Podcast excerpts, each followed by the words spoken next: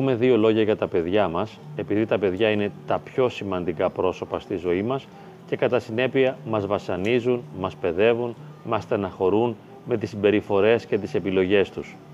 Αυτό που χρειάζεται ιδιαίτερα να συνειδητοποιήσουμε είναι ότι τα παιδιά μας είναι ξεχωριστές οντότητες από μας, ότι είναι αυτόνομες οντότητες και ότι δεν μπορούμε να προσδιορίσουμε τη ζωή τους με απόλυτο τρόπο. Θα χρειαστεί να σεβαστούμε την ιδιαιτερότητά τους, θα χρειαστεί να τους επιτρέψουμε να διανύσουν την προσωπική τους πορεία, ξέροντας ότι ίσως είναι πιθανόν να τα επηρεάσουμε κατά κάποιον τρόπο, να συμβάλλουμε σε αυτό που ζουν, σε αυτό που αισθάνονται, σε αυτό που θα επιλέξουν, αλλά με κανέναν τρόπο δεν μπορούμε να το προσδιορίσουμε. Δεν μας παρέχεται αυτή η δυνατότητα. Είμαστε βοηθοί και υποστηρικτές, αλλά δεν μπορούμε να προσδιορίσουμε, να καθορίσουμε το μέλλον των παιδιών μας. Πολλές φορές οι σύζυγοι έχουν μια εντελώς διαφορετική αντίληψη για τον τρόπο με τον οποίο θα πρέπει να διαχειριστούν ένα πρόβλημα του παιδιού. Εκεί δημιουργούνται συνήθως πολλές συγκρούσεις και οι δύο γονείς είναι βέβαιοι πως έχουν δίκιο και πως ξέρουν τι είναι το καλύτερο για το παιδί. Στην πραγματικότητα αυτός που ξέρει τι είναι το καλύτερο για τον εαυτό του σε βάθος είναι το ίδιο το παιδί και εμείς δεν είναι δυνατόν να γνωρίζουμε αυτό που πραγματικά θα βοηθήσει το παιδί. Είναι ένας διαφορετικός εαυτός, ένας ξένος εαυτός με διαφορετικά ιδιοσυγκρασιακά χαρακτηριστικά προσωπικότητας και κατά συνέπεια δεν μπορούμε να ξέρουμε με βεβαιότητα τι είναι αυτό που θα ωφελήσει το παιδί και τι είναι αυτό που θα το βλάψει; Δεν προσπαθώ να βοηθήσω το παιδί μου, δεν προσπαθώ να σώσω το παιδί μου. Απλά είμαι δίπλα του και το υποστηρίζω. Τα έχουμε πει αυτά πάρα πολλές φορές, αλλά είναι δύσκολο, ιδιαίτερα την κρίσιμη ώρα, στην δύσκολη στιγμή, ο γονιός να μπορέσει να κάνει αυτό που είναι σωστό. Κατά κάποιον τρόπο ο γονιός είναι προγραμματισμένος να τα κάνει όλα λάθος.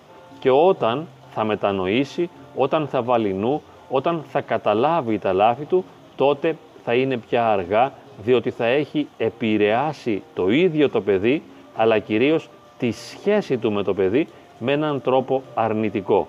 Και πολύ συχνά θα γίνει στη ζωή του παιδιού ένα ενοχλητικό πρόσωπο, μια ενοχλητική, δυσάρεστη παρουσία. Ένα πρόσωπο από το οποίο το παιδί θα χρειαστεί να κρατά συνεχώς αποστάσεις και να αποξενώνεται, να απομακρύνεται από το γονιό, διότι έχει μάθει να αισθάνεται, να βιώνει, να αντιλαμβάνεται ότι ο γονιός είναι για το ίδιο το παιδί μία πηγή οδύνης και προβλημάτων.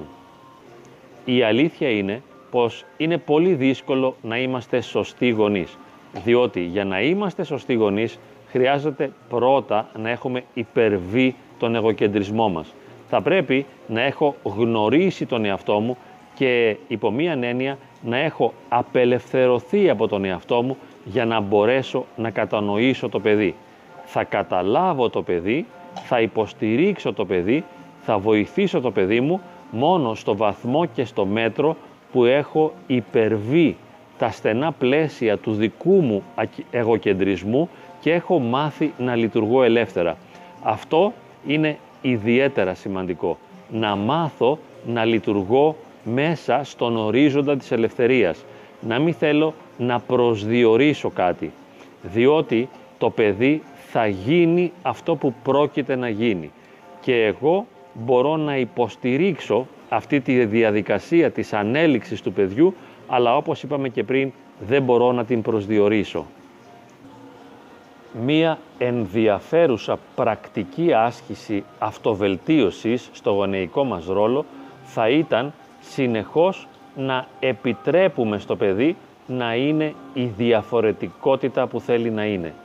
Να είμαστε κατά κάποιον τρόπο απόντες από τη ζωή. Παρόντες απόντες να είμαστε εκεί όταν το παιδί θα μας χρειαστεί, όταν θα θέλει να πάρει τη βοήθειά μας και την υποστήριξή μας, αλλά κατά κάποιον τρόπο να το κάνουμε αυτό αοράτος.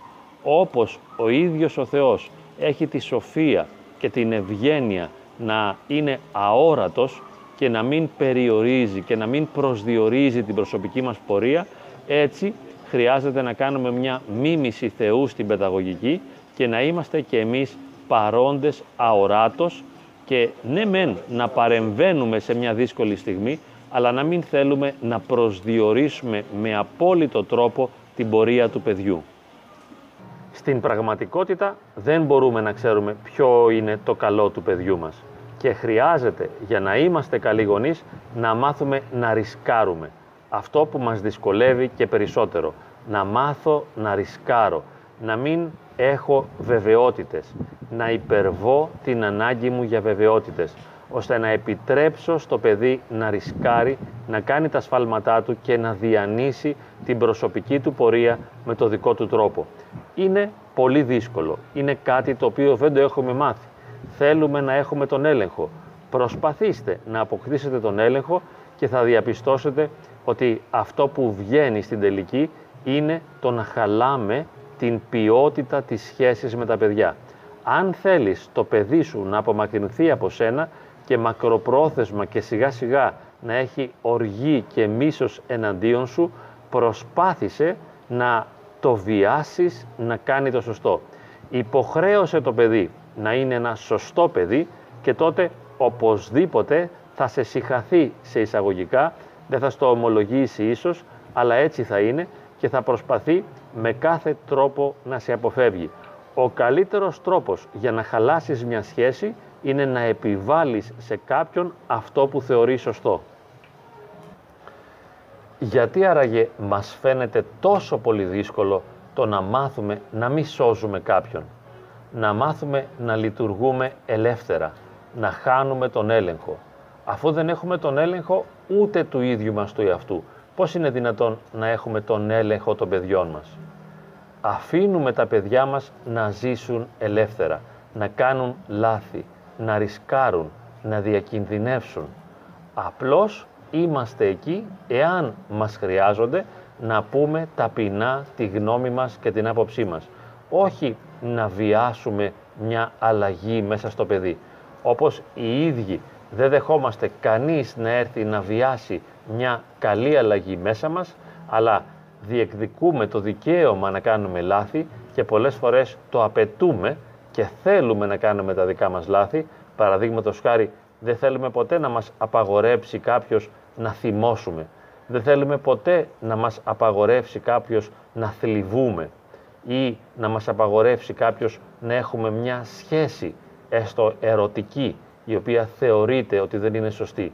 Αφού δεν αντέχουμε αυτά τα πράγματα οι ίδιοι στον εαυτό μας, γιατί να τα επιβάλλουμε στα παιδιά μας; Γιατί να είναι τόσο δύσκολο να καταλάβουμε ότι το παιδί μας δεν είναι δικό μας παιδί, δεν μας ανήκει. Ότι η πορεία του δεν θα εξαρτηθεί ουσιαστικά από εμάς. Θα διανύσει τη δική του πορεία αξιοποιώντας τις δικές του δυνατότητες.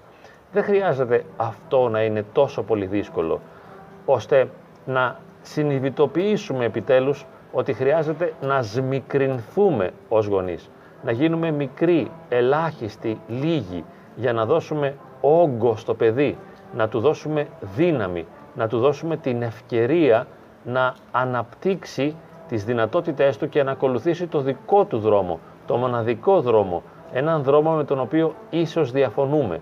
Δεν είναι δύσκολο αυτό. Καλούμαστε να υπάρχουμε ως αόρατοι δίπλα στα παιδιά. Να μην τα σφίγγουμε, να μην τα πιέζουμε, να μην τα προσδιορίζουμε, να μην τα αναγκάζουμε, όπως και εμείς οι ίδιοι Ποτέ δεν θέλαμε να μας αναγκάσει κάποιος, να μας βιάσει, να μας προσδιορίσει, να ορίσει την προοπτική της ζωή μας, να καθορίσει τη δική μας διαδρομή. Πάντα και ιδίως ως νέοι θέλαμε να είμαστε ελεύθεροι. Ας προετοιμαστούμε να κάνουμε στα παιδιά μας αυτό το υπέροχο δώρο, το δώρο της ελευθερίας, το δώρο που και εμείς οι ίδιοι διεκδικούμε για τον εαυτό μας. Θέλουμε να είμαστε οι ίδιοι ελεύθεροι και παρέχουμε το ίδιο δικαίωμα στα παιδιά μας, να ζήσουν ελεύθερα.